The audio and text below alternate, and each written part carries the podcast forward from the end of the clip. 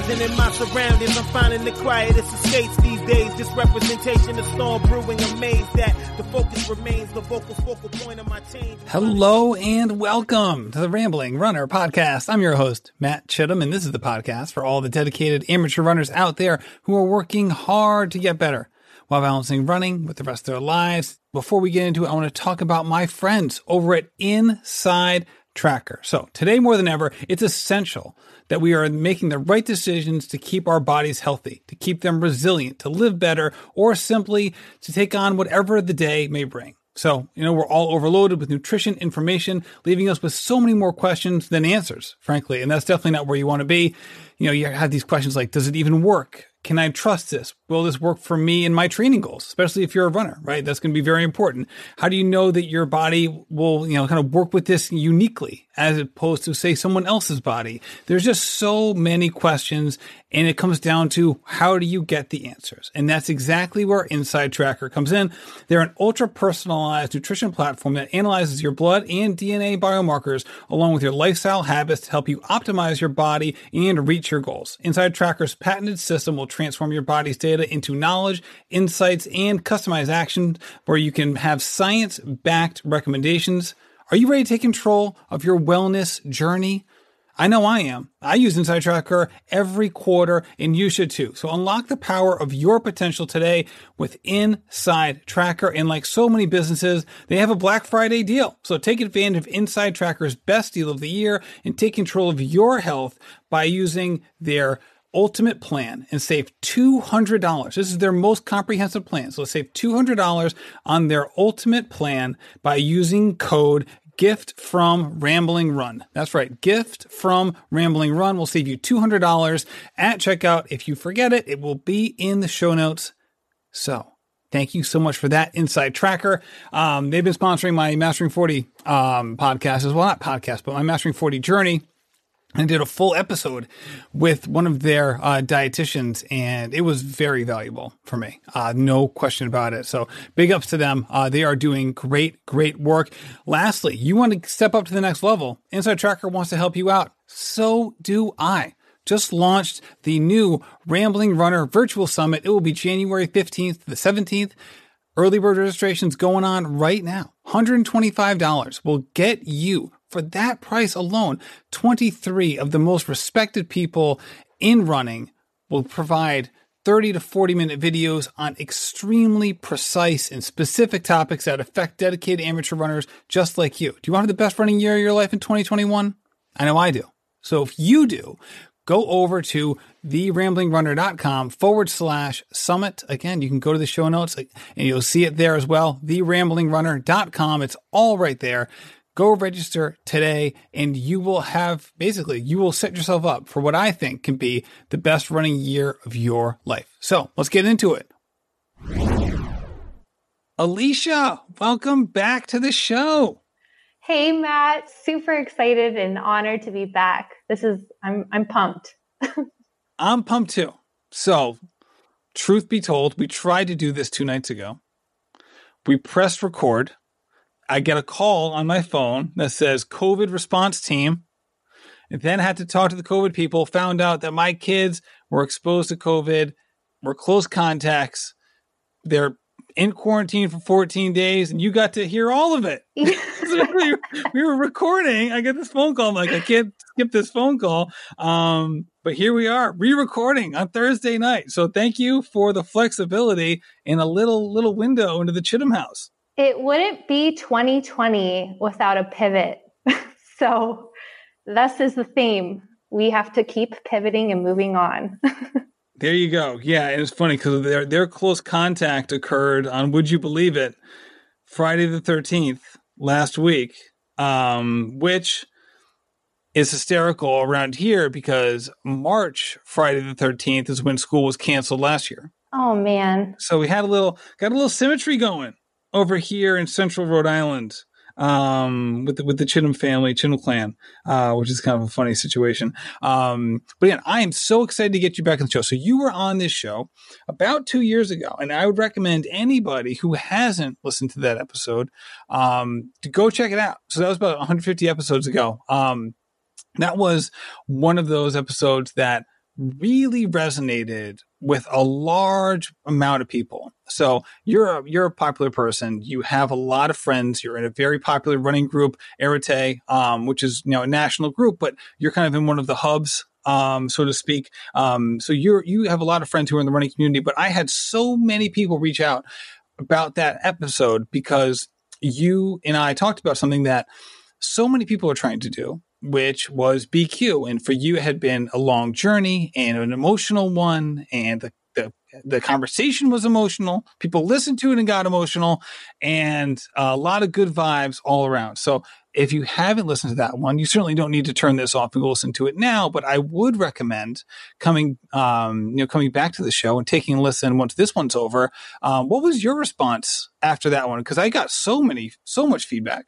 It was it was overwhelming. It was really positive to hear so many other runners in the same shoes as I. And you know we we put Boston qualifying on this pedestal but what it comes down to at the end of the day is how much heart and hard work goes into it. And I think a lot of runners related because we we all want to do this race that is part of history and it, it means a lot to us. So I hope it helped a lot of people. And yeah, it was it was great.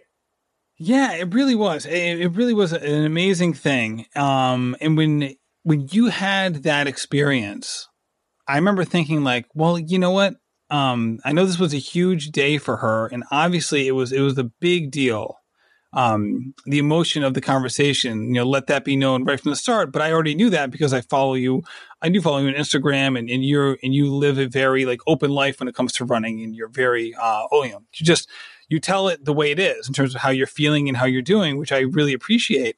Um, but I remember thinking after that conversation, like, all right, but is this going to be a stepping stone moment for Elysha, or is this one of those like, hey, I achieved this big goal and now I'm to kind of maybe look elsewhere? For, you know, for new goals or maybe new hobbies and things like that. What was it like for you once you reached that moment that that you had spent so much time and energy going towards and then all of a sudden it's in your grasp? What was the aftermath of that?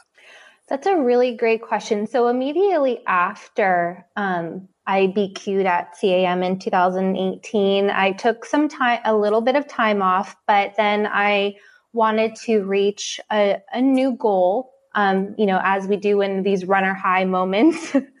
and it's like, how, what else can I achieve? What can, what can my body do? And how can I push my mind? And I really wanted to um, run a, a 130 at Napa Valley um, half marathon, which was that following March. But um, I think I was too excited and I did one of those things that a lot of um, runners do, where they kind of do too much too soon and you end up injured. And so that kind of derailed a, a lot of my plans for 2019. And I ended up injured um, for about half the year, which was horrible. well, let's talk about that. So, um, did you just imme- once CIM ended, did you just kind of just crank it back up again, or was there uh, some downtime? Um, what happened? Now I have to think about what happened. I think I got let go from my. Oh yes, that's right. So on your podcast, I had just got let go from my job. I found out my, my last day was going to be um, December 31st, 2018. And so I had a bunch of free time on my hand. And with that free time, I'm like, well, I'm going to go run because what else am I going to do other than looking for jobs?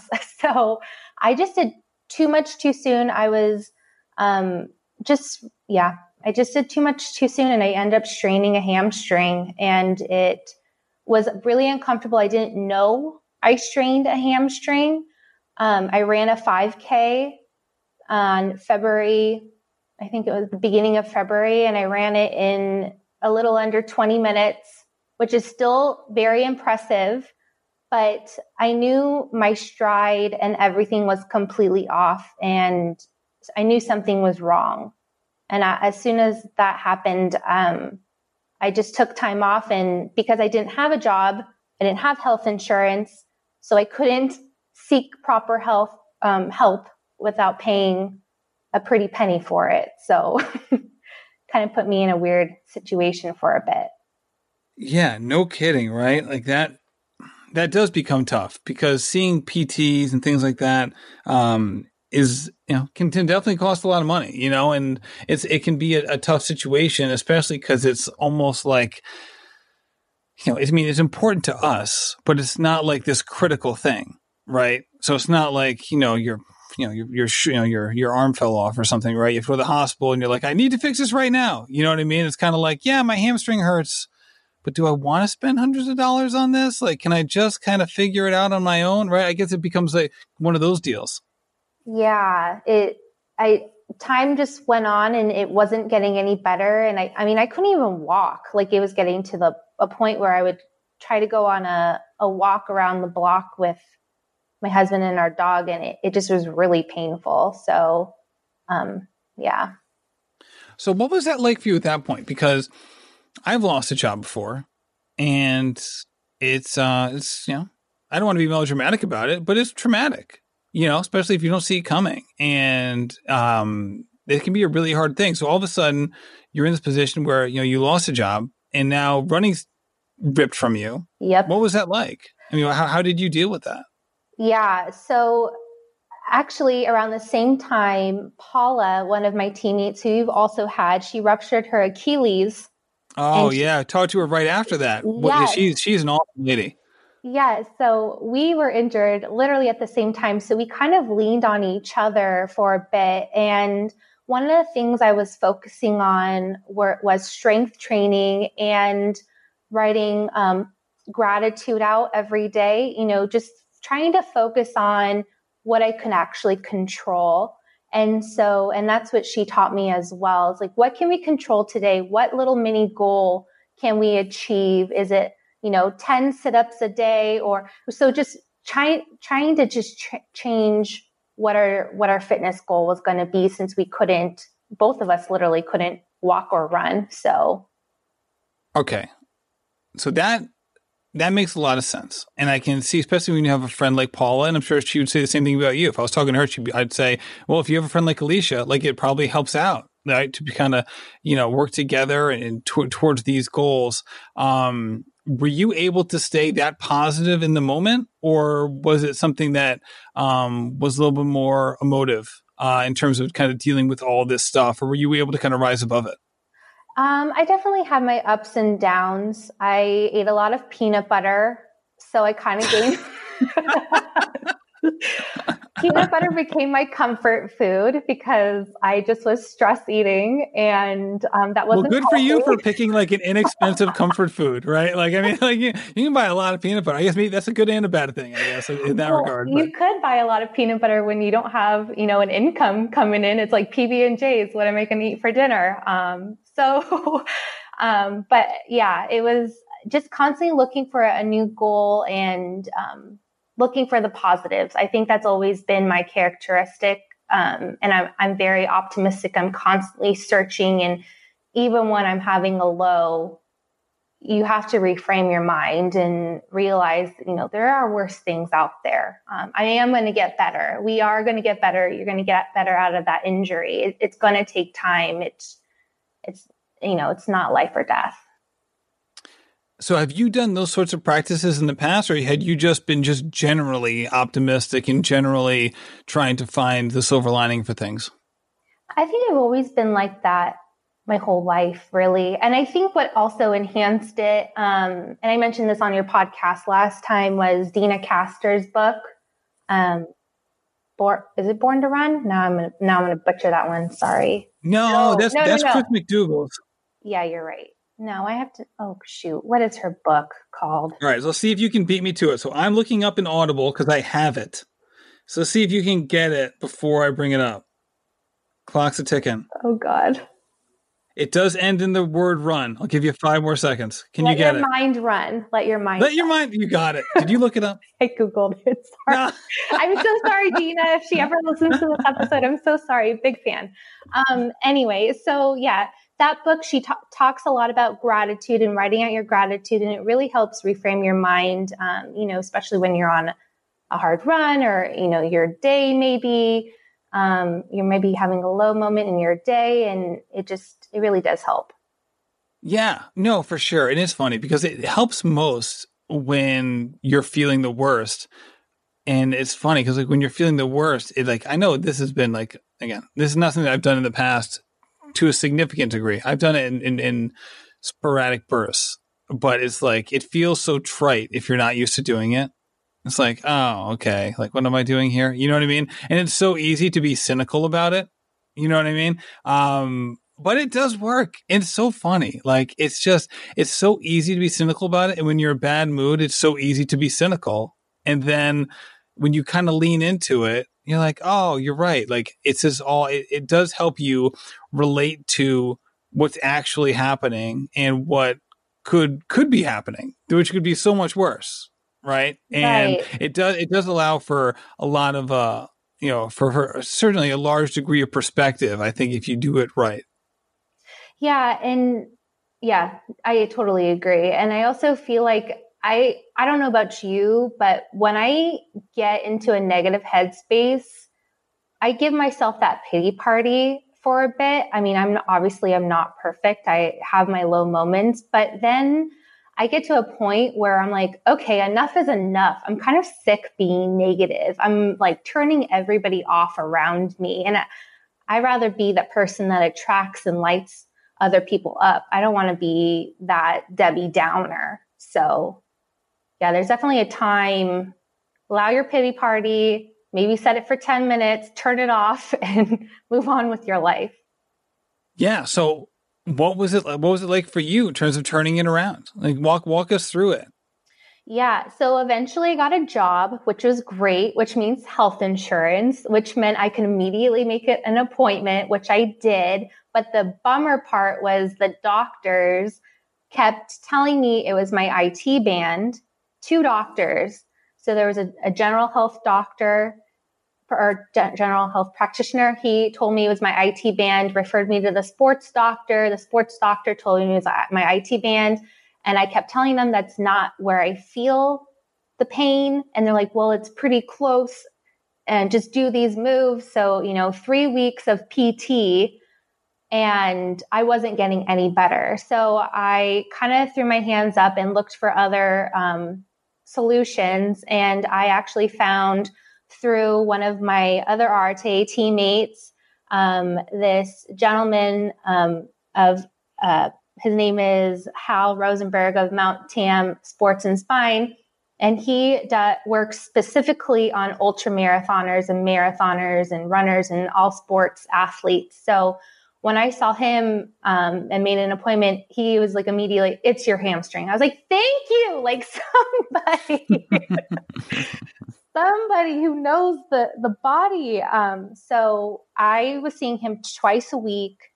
So for the first three weeks, twice a week, and then um, a month after I saw him, I was able to run my first mile without any hamstring pain. And mind you, I was retaught myself how to run and I wanted to do it right. So I would set a timer for 10 minutes and I would do a walk run sequence of two two minutes walk, run one minute run. So I would do that, and I eventually like um, uh, inch the time up week after week until I was able to run, you know, that one mile non-stopping. So that was a huge turning point um, in my um, road to recovery was what I was calling it on my social media was, um, and that was in May, and that was like the best the best day ever because I was like, yes, finally, I'm I'm I'm going somewhere with this. I want to highlight this because like six months prior to that, you're like, I want to run or break 130 in the half marathon in 2019, right? That's what the year we're talking about here. Yeah. Um, in 2019. So, and then five months later, you're like, I ran walk Mm-hmm. A you know one in one minute clips here, and this is the best day ever. So I want to highlight this because so many people who get hurt, present company included, meaning your your host here, um, been coming back from injury. It's so easy to try to have this feeling of let's make up for lost time, um, which is you know, it's irrelevant. You can't make up for lost time, right? It's a sunk cost at that point, but it's so easy to want to do that. Yeah, it, it is. But the thing is, is that I looked at my new road to recovery as new goals and new benchmarks. So the only way getting me through this was knowing I was doing all the right things.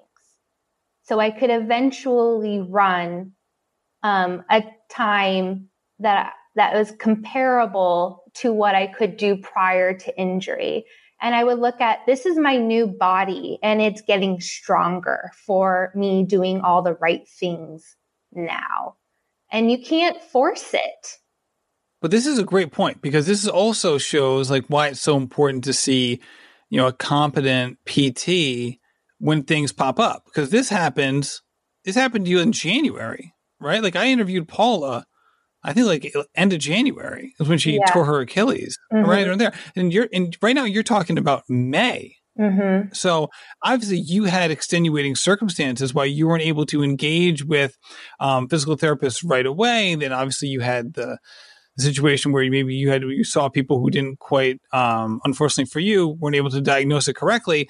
But this is a great point. Like it took this individual like basically a month to set you up to to to start recovering and getting back into the mix but it took you four months of basically nothing to get to that one month of recovery, which like speaks to why working with some of these individuals can be so critical and can be so time saving. Absolutely. I couldn't agree more. I, I, I wish, obviously you can't change, um, and turn back time, but I wish I found Hal sooner. so he could have, could have told me then um, and started fixing me then. But, you know, this is my journey and that's why I'm here talking to you. So.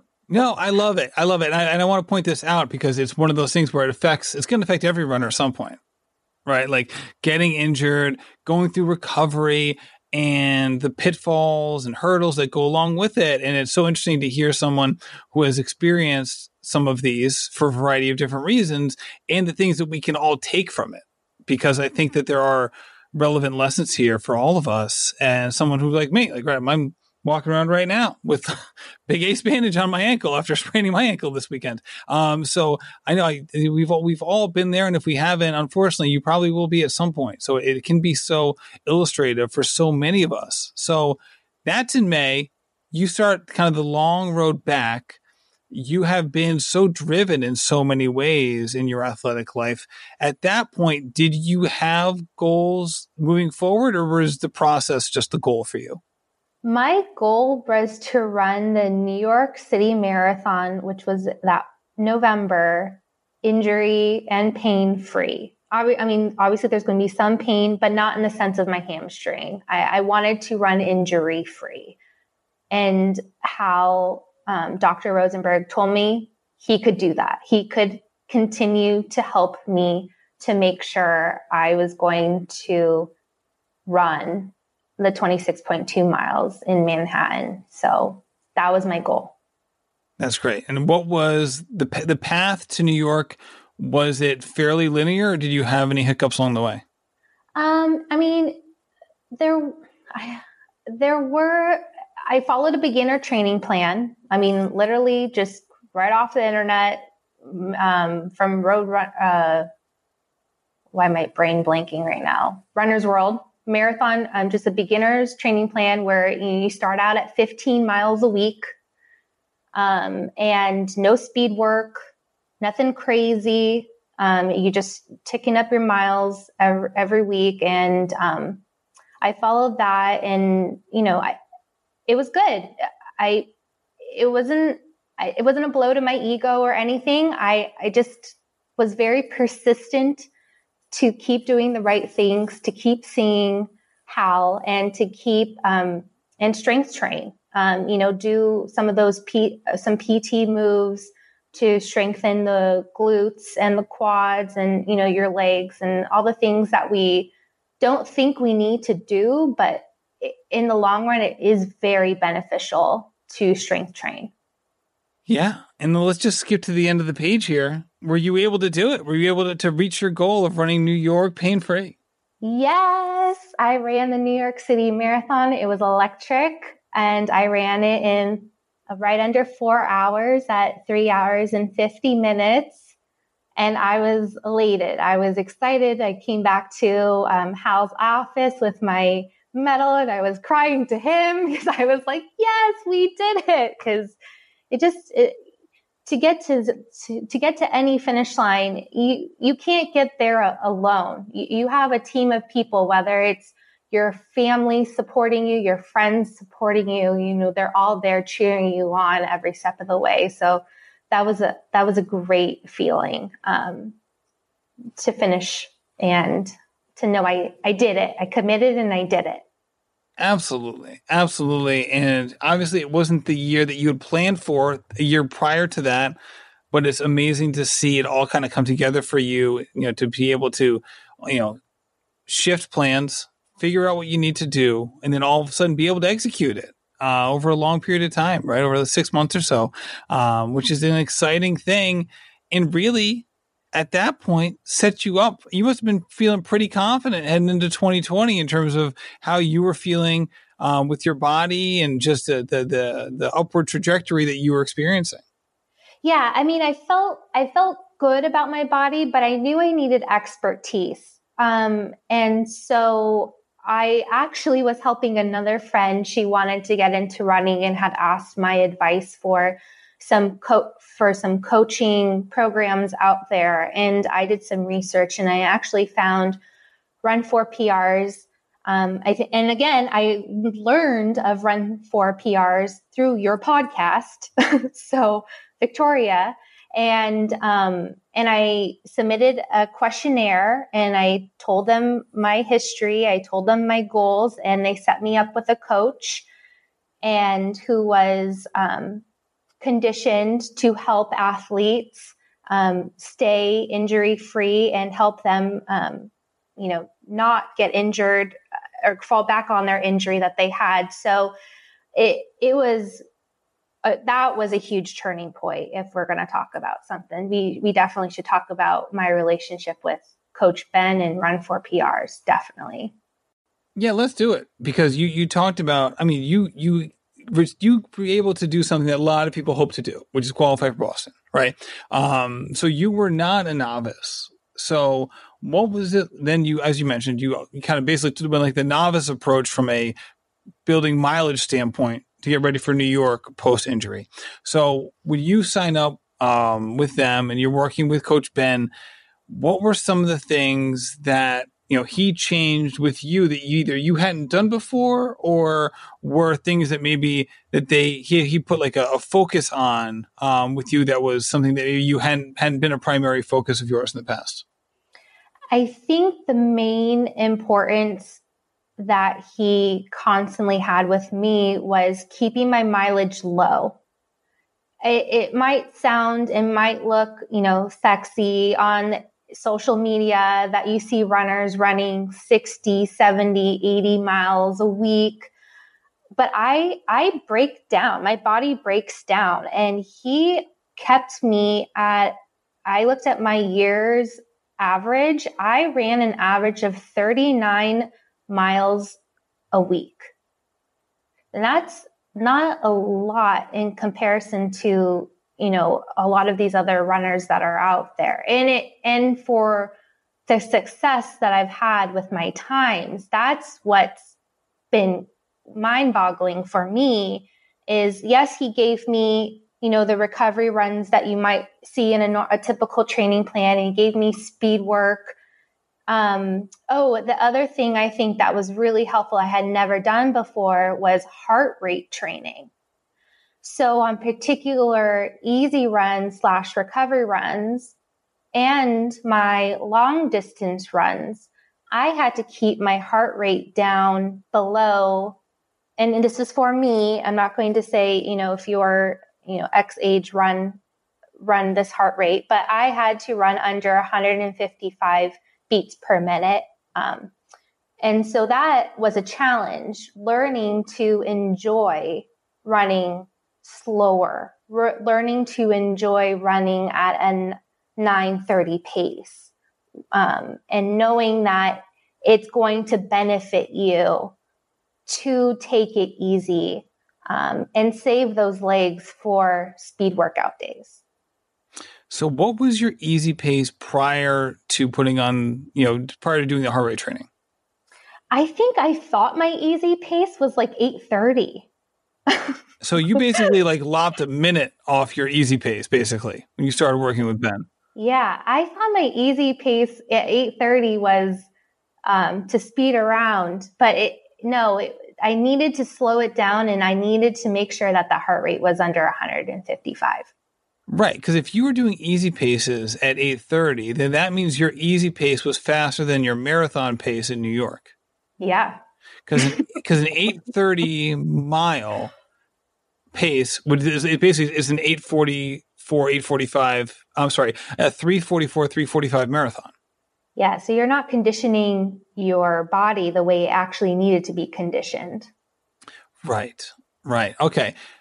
Now that's a now that's a point that so many people struggle with, right? Because they have that feeling of like, all right, like, you know, I want, you know, first of all, like, it's just for so many of us, it's just more fun to run faster, right? So we're, we're doing this for fun. So we're like, well, why do I want to go so slow? I don't. This isn't this isn't as enjoyable. Um, you know, I know that's been that's been some of my issues with the easy running is that like my natural running feels like it's more fun, more enjoyable, and just feels better. And it's faster than maybe I should be going. What were some of the hurdles that you had to go through to not only like you know become cognizant of the you know the the pace that you need to run with the heart rate monitor, but also just overcoming the hurdles of like accepting that pace?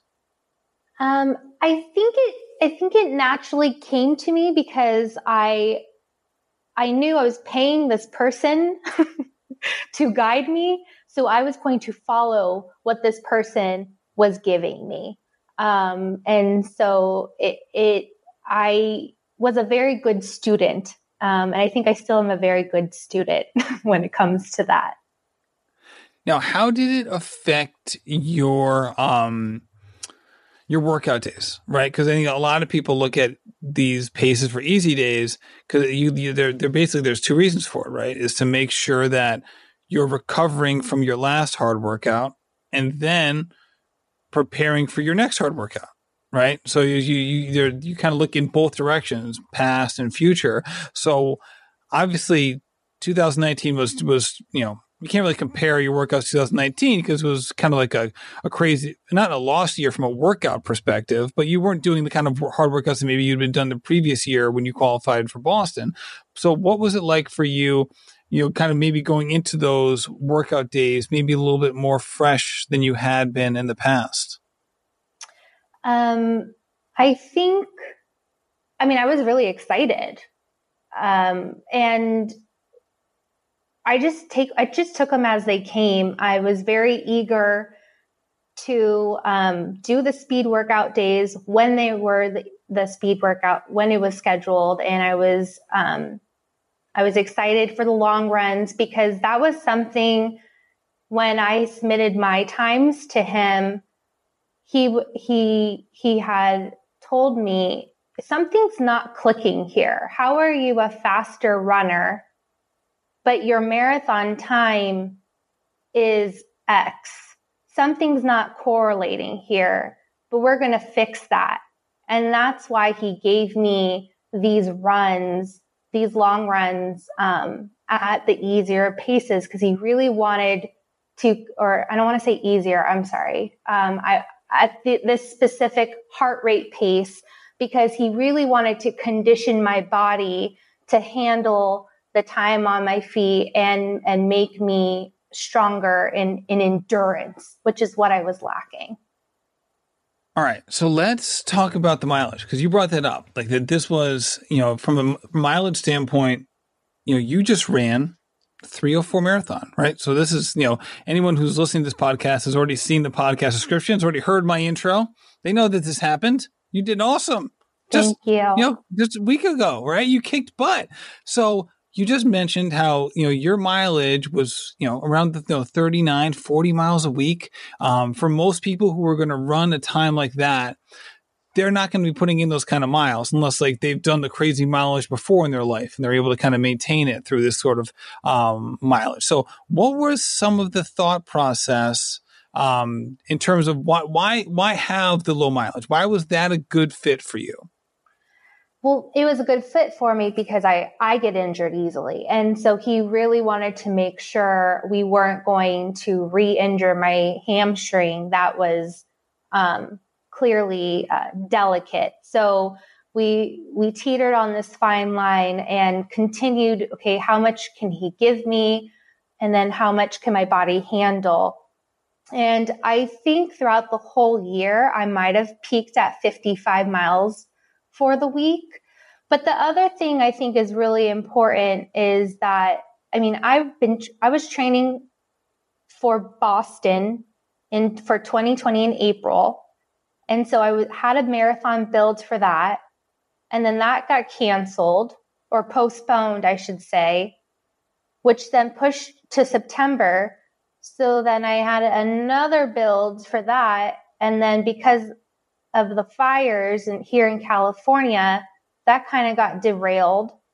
I ran it, but it wasn't to the best of my ability at all, um, just because the fires and and um, I had some really bad cramping happening. Uh, and then, you know, with COVID, um, it's just learning to pivot and learning to just keep at it, even when the when it feels like a grind, to just keep pushing forward and know that no matter what you're doing, it's going to help you tomorrow. Yeah, no, absolutely. I mean, you, I mean, shoot, 2019 is a great example of what happens when you're not able to be consistent due to injuries, right? Doesn't every, everything everything gets changed, right? So if running that lower mileage is going to help you stay consistent, you know, shoot, consistency is like, you know, what do they say? I saw this quote. I've heard it so many times, but I saw it just the other day too. I think it was like Bill Belichick, who's the the coach of the uh, New England Patriots, said the best ability is availability which is basically a, a, nod to consistency. And it's so true. And the fact that you're able to, to maintain it, um, certainly during a crazy year, is vital. Absolutely. And, you know, you have, you know, we, we, were, we were talking offline about this um, earlier, and we definitely wanted to dive in. Um, COVID has affected so many people in so many different ways. Um, you know, certainly some more than others, uh, depending on people's circumstances. So, what's it been like for you this year? Woof.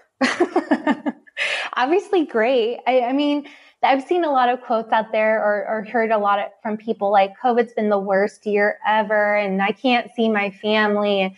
You know, we can definitely go down this negative um, um, rabbit hole on that. And, you know, thankfully for me, none of my family have um, got COVID, and none of my nobody's been you know sick um, and or you know deceased from from this disease, which is so devastating. But for for me, it was um, you know literally I lost again um, full circle lost my job in March, uh, right at the beginning of COVID, um, and I had to look for an opportunity and when you spend a lot of time on LinkedIn and and the news feed is everybody else is losing their jobs around you, it got to a really low a really low point there. And so for me, running was my saving grace.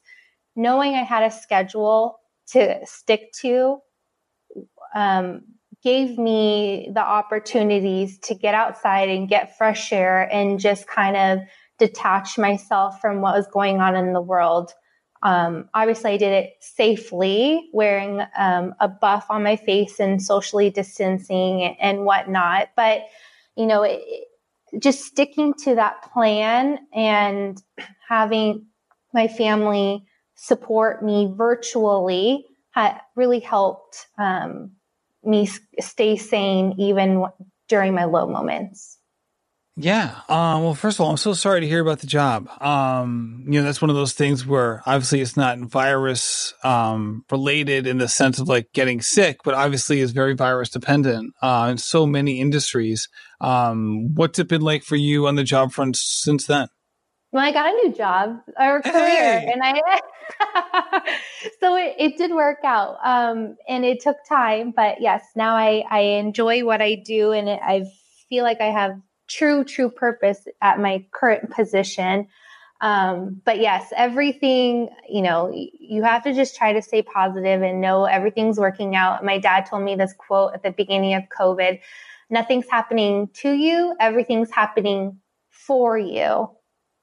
And when you can look at the world in that perspective and see that things are happening for you, you're, you're less of a victim and you can come out on top and you can take control of what your your destiny is. Yes you know we can get philosophical here and you know we we don't know what our fate is but when you just have a moment to to think you know i don't know how the world's unfolding or how, how my life's unfolding at the moment but i know that something good is going to be around the corner i, I mean it's about you know staying positive and optimistic Right. And I think a lot of people can have a lot of different opinions on this, on that sort of um, belief system in terms of whether they, they, they follow through with it or they, they believe what you believe. But one thing is for sure if you take the opposite view mm-hmm. and you're extremely negative and you're extremely pessimistic, it's going to be harder for things to move in your direction. Yeah. You know, um, so I'm one of those people who kind of like, oftentimes when I hear, um, you know, hear hear things like that, I immediately go like, "Oh, what's the opposite view?" And if you do that, what's the outcome? Right? I, I once heard someone say, um, and I'm really just I mean, before I before I throw this tangent out there, I think that's awesome. I think that's a wonderful thing because you you got to live that in 2019, right? Like you lost your job mm-hmm. at the end of 2018, and then you know what happened after that was these series of events that you were able to learn from in 2020, right? I'm sure like part of the reason that you didn't go do anything crazy after you lost your job in terms of maybe too hard, too fast from a running perspective is that you had done yeah. something similar just 14 months earlier and sure. it didn't work. It didn't work out for you. Yep. I made those mistakes already. I learned from them. right. No, it's so, yeah, I, the, the, the tangent I was going to throw out there was there's these i remember hearing this one quote and it was about religion and it was someone's like all right like you know i didn't you know it was like this these two people and one one person sees this other guy and he's praying and he's like hey i didn't think you were religious and they're like oh i'm not um but i figured hey it couldn't hurt yeah right? it's like one of those things where it's like um you know, it, it really, again, again, being positive and optimistic and thing, things are doing, happening for you, not to you there's no negative in thinking like that, especially if it's going to Im- kind of instigate you to you know have a positive mindset and to move in a way that's proactive to help yourself. Um, and certainly, it seems like you have. Um, a lot of people ask questions. I know you did a mammoth Q and A session the other day, um, so I'm not going to ask you to relive that. But I had some people ask me questions for you, and a lot of them would. One one question was about mileage for sure. Okay. Um, there were a lot of questions about goals. Um, because I think in part because you've had, you know, again, with the BQ goal that was very front and center for you in the past, you know, basically thinking about like, all right, what, what was the goal for you, um, with this marathon cycle and build? And you talked about like, you know, it's basically like two and a half builds with all of the, all of the, the craziness around racing. Um, right. But did you have any, you know, when did a goal start to materialize for you? And was it aspirational or was it more fitness level based? Um, so my goal when I had signed up with Run for PRs, I wanted to break 320. Like that's where my mind was. I just wanted to beat my my my PR by 6 minutes. I wasn't thinking big. I wasn't being a dreamer.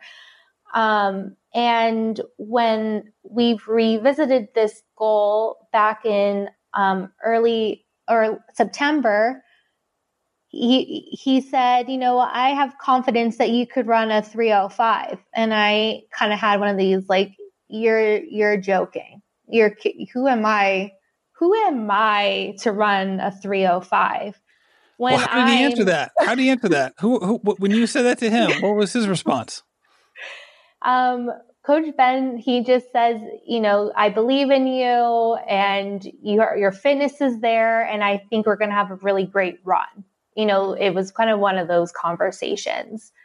And so I took it upon myself to just kind of detach myself from all of social media and Strava and just turn off the lights um, and and really focus on my mental thoughts and my abilities because I still thought I was a you know a 330 326 marathoner. I didn't think I was anywhere near three hours for Pete's sake. Like that's crazy. That's crazy. So um, right. I mean, like when you when you ran the time that you did, when you set your PR, it was like it's never gonna get better than this. This is the best thing in the world. You know, you had that feeling of like this is a lifetime achievement. Yes. Right. So all of a sudden, this person's like, "Yeah, you're gonna cut a minute per mile off that." Yeah. And I can imagine that being exciting and maybe a little distressing. Like, oh boy, like what am I in for here? I just didn't know how I was going to do it because I w- didn't have any times to reflect that other than running some personal bests um, throughout COVID through these virtual time trials. You know, I ran a 5K. Um, I ran at 1836 and I, my PR was 1920. So wow. that was a huge jump. Um, and I also, you know, ran a Fourth of July run and I, I did a mile time trial and these little times. And I would hear these outside voices like, you're such a, you're such a quote unquote fast runner in the short distance. How, and so putting those thoughts in my head, I'm only a short distance runner. How is this going to translate to marathoner? That's that's what I needed to um, refocus on and, and find the my identity in that I am a, a 305 marathoner or a 310 marathoner, um, and and have that those thoughts and those um, you know that confidence within myself to believe I could actually do it. Right. So I'm a big fan of uh, the VDOT um, app, which Jack Daniels uh, pioneered, and and I use all that in my, in my coaching. We use the VDOT platform, so um, I just plugged in your 1836 into their equivalency calculator. So they're like, all right, and every runner's done this a million times, right? You run a time, you pop it in there. What does this mean? Mm-hmm. Um, so all right, so you, you pop the 5K in there, 1836 marathon time pops up as like 258, right? Meaning like if you trained for a marathon, you train accordingly this might be within range of what you'd be capable of at this at a comparable fitness level. So when you ran that 1836 in a virtual race, no less, and you still had this these doubts about like, oh, you know, can I do this, and so on and so forth. Like, what were the things that you guys needed to do in training to get over those hurdles? Not from a physical perspective, because you obviously had it in you because well you showed it then and you've done it now. But what did you have to do to cross those mental and emotional hurdles for yeah. you to really to really um, take advantage of the fitness that you had? Yeah um, i think the two still go hand in hand. So one of the things was he started giving me tempo runs at race pace. So seven minutes to 710 710 pace um, and a couple other threshold fa- like faster tempos at 640 to seven minute pace. Um, and then you know some mile repeats in there at some faster paces. So and that was the build probably five weeks to revel um, was doing these faster race paces. And as i'm doing them every night in my journal i have a training journal. I wrote one thing I was grateful for for that day, for that very specific workout. And one thing that I was proud of achieving from that workout. So I would write, you know, today I'm grateful for the fresh air that I was able to get outside after work.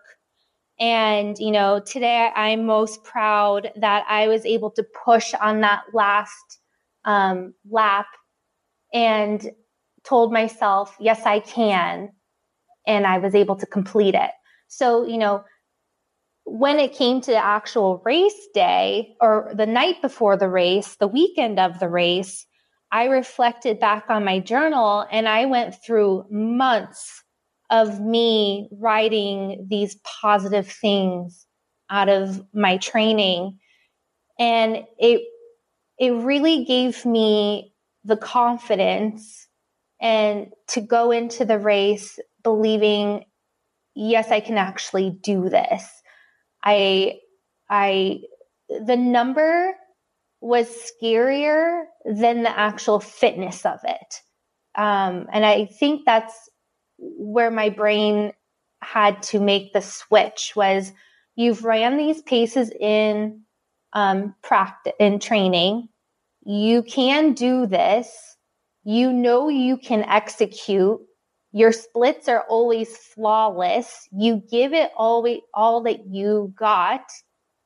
And on race day, that's exactly what I did. I followed the training or followed his split um, splits to a T, minus the last 5K. That's kind of where I blew up. But who doesn't blow up on a 5K? So. so it doesn't so it doesn't sound like there was this like paradigm shifting moment that was more of it was this consistent training over a long period of time. And then what ultimately got you the confidence was reflection as opposed to like, wow, look at this performance. I've just proved it to myself. Yeah, exactly. Got it. Yeah, because so many of us look for those like lightning strike moments of like, I have just reached a new level, right? I was here and now I'm there. And certainly that can happen on race day if you haven't raced in a while, um, where you're not really any better than you were the day before. You've just kind of proven it to yourself. Whereas, if, especially in a marathon build, um, it's a little different because you're not um, necessarily, you know, racing. But at the same time, it seems like you had these race moments um, maybe not traditional race moments because of of um, virtual racing and things like that. Um, but obviously, I am I am aware that you did end up breaking 130 and a half. When did that happen? That actually happened in the race. So oh.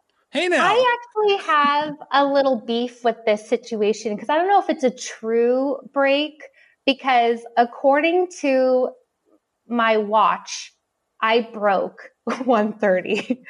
But according to the actual mile markers on the course, I did it. I'm still going to take that I broke it according to my watch because I was coming under every single mile just because I wasn't running the tangents. So there you go. And that's only going to give me the more confidence on a, an actual race. I know I can run run the time when I when it comes down to it. well, yeah. Well, considering you ran another thirteen point one after that, um, even if you did take the the uh the non-watch time, you'd be like, well, let's be honest, I could have broken one thirty, even if you even if you round up here. Um, so you you ran you ran Mount Revel, which is an extremely popular race. Obviously, things get scaled down um, during COVID, and and you've written about how like you felt very very safe um, with all the procedures that they were doing in and around that race. And we've talked a lot on this podcast about how races have had to adjust um, what they do traditionally in those circumstances. One thing about that race that I want to talk about is um, it's one of those races where it's a significant uh, downhill course. And I've never run a real significant downhill course. Like I've run like hill repeats where I run down a hill, stuff like that, right? Um, but I've never run a route like that. So, what was your experience with those kind of routes coming into this race? And can you describe that for people? Because I know there's a lot of folks, especially out east, who don't really have access to like that series that aren't necessarily familiar with what it's like to do that for a long period of time and how it's just different than norm than like a more traditional elevation change. Um, so I'd never had a true opportunity to train downhill the way this race required because I signed up I think like four weeks in advance. Basically, what happened was I was signed up for the Boise Marathon for October 25th, and that actually ended up canceling. So I scrambled to find Revel, and that's why I pivoted in training. Um, and this one was, uh, you know, two weeks out of my actual goal race time or goal race day. So it was fine with when it came to training. When it came down to actually running the course, um, I just stuck to my race plan and I did not go out hot like everybody else did. Uh, the way, how steep it is, it's really hard to to control yourself in the sense of not going out too too fast. You feel so good. You're flying through. The weather conditions were perfect. I mean, when we started, it was 20 degrees. There was snow all around us because we were at 7,000 feet elevation. And um, I felt really good up until the halfway mark. And that's when I could feel my quads starting to get sore. And it wasn't the quad part right above your knee. It was actually closer to where my my hips, like my upper quads. That's what was getting sore for me personally. Um, but prior to that, you know, um, since I didn't really have proper training, all I could do was specific strength training work, um, such as, you know, squats, kettlebell, um, wall sits, things to really fatigue out the quads and then go and run. Um, so you're learning to run on those tired legs. Um, so that that's what I that's the advice I would give if anybody doesn't have hills around them and is looking to race a Revel race is just make sure you do do the quad strength training that is required um, around you or you know do the work on the treadmill if you have access to one i know gyms are closed for the most part throughout the country um, but that's that's my rec- those are my recommendations. Did you say it starts at seven thousand feet? Mm-hmm. Okay, so what was that like? I mean, I know that you don't train at elevation. Um, no. So you so did, yeah, so I'm saying so. So what was it like?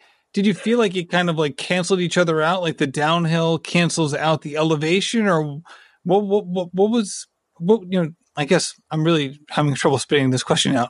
what, would you say um, was the interaction between those two factors, which are like so drastic in terms of how they would affect your running, at least in the short term, like before obviously the, the quad pain comes about?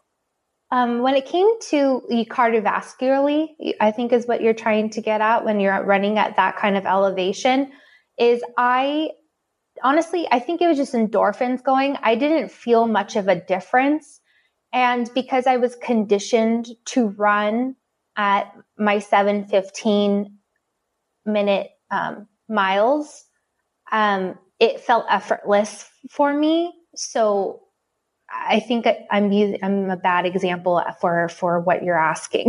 well, it's interesting because because I guess I guess what I'm what I'm, um, I'm I'm hinting at here is you know when you have these races where like it's a significant downhill. And people who are unfamiliar, who've never done it before, it might be like, oh, so that must be an easy marathon. And you're like, no, no, no, no, no. No such thing as easy marathon. What was it like for you just like doing this race with all of these crazy factors, right? Because you have the elevation, which is new. You have this extreme downhill course, which is new. And you've run marathons in the past. Overall, um, you you've, you you just kind of answered this question a little bit a little bit already. How much different was it than say like a New York City marathon or a more traditional route um, when when all said and done? I I think what feels different about it is that you're flying down um, and you don't realize the impact it's having on your legs until later. Um, because I took it cautiously the first couple miles. Um, there was people passing me I mean, okay, so just to take a step back, because this was a socially distant race, Revel had us line up by our bib number um, in waves of 50. And so when I started, I was number 34, which means there was, you know, what, what is that? 26 people behind me? yeah. No, 16. 16 people behind you. 16 people. Sorry, I don't do math for a living. And so that I knew that there was people behind me and it got to a point where these people were flying past me.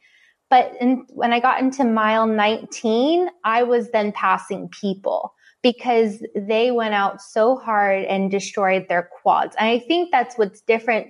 New York was a very hard race just because it was um, a bunch of, you know, there's like five bridges that you run over and um, it, it, just felt like a very different beast compared to this race. But um, what killed me personally was the last 10K when you're not flying down and you don't have gravity helping you anymore. And it's starting to flatten out. And now you have to use these legs that just got destroyed to carry you through. And I definitely had my um, judgment on Revel prior and I and I vowed, "Oh, I'm never going to run a Revel. That's cheating." I can't believe so many people Boston qualify running Revel. And I completely take back my words and I owe them such respect now because it is a very challenging um, way to run. And if you aren't prepared for it, that's where it's going to eat you up and spit you out. Right. Like I can imagine it being a completely different scenario if like you just said like, Hey, we're going to run a 5k on the first three miles of the Revel course.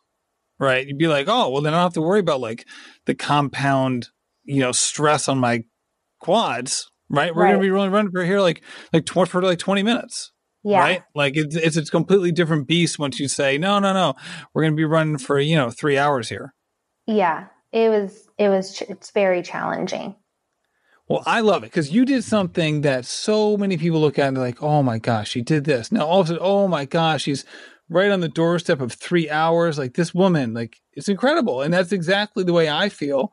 Um, and I know I'm not the only one because I got so many messages of people echoing that sentiment like to me. And they were so excited that we were going to talk. So thank you so much for coming on, for all the things that you're doing, because it really is for so many people so exciting to see someone that they view as like, wow, like this woman is so positive, but I feel like she's so much like me and she's doing all these amazing things.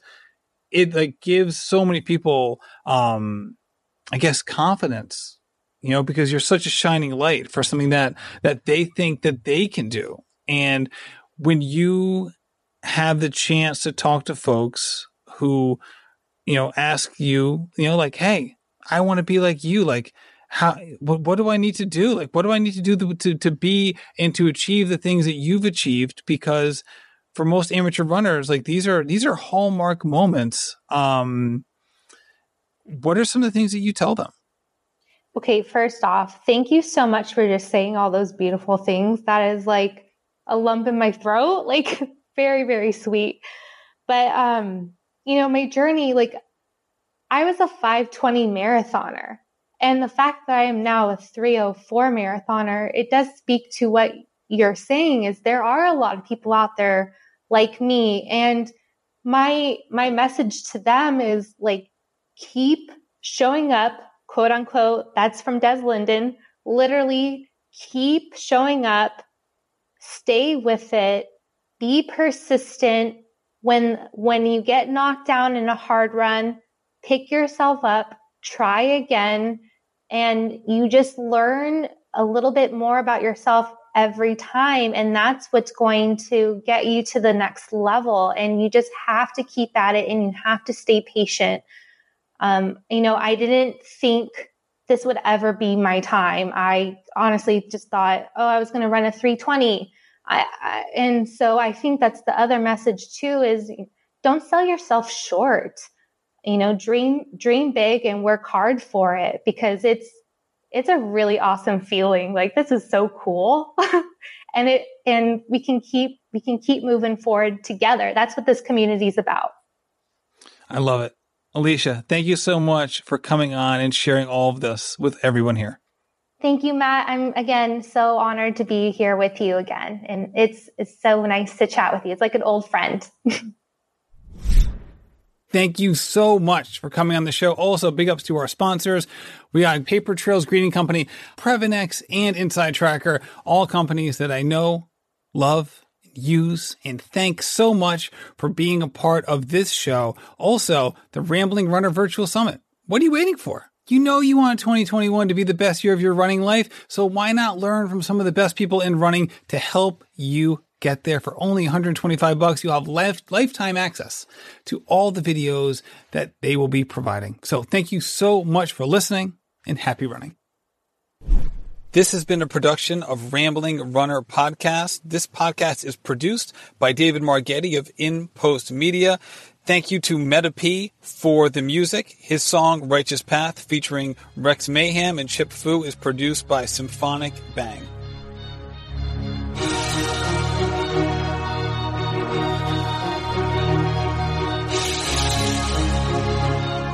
Yeah.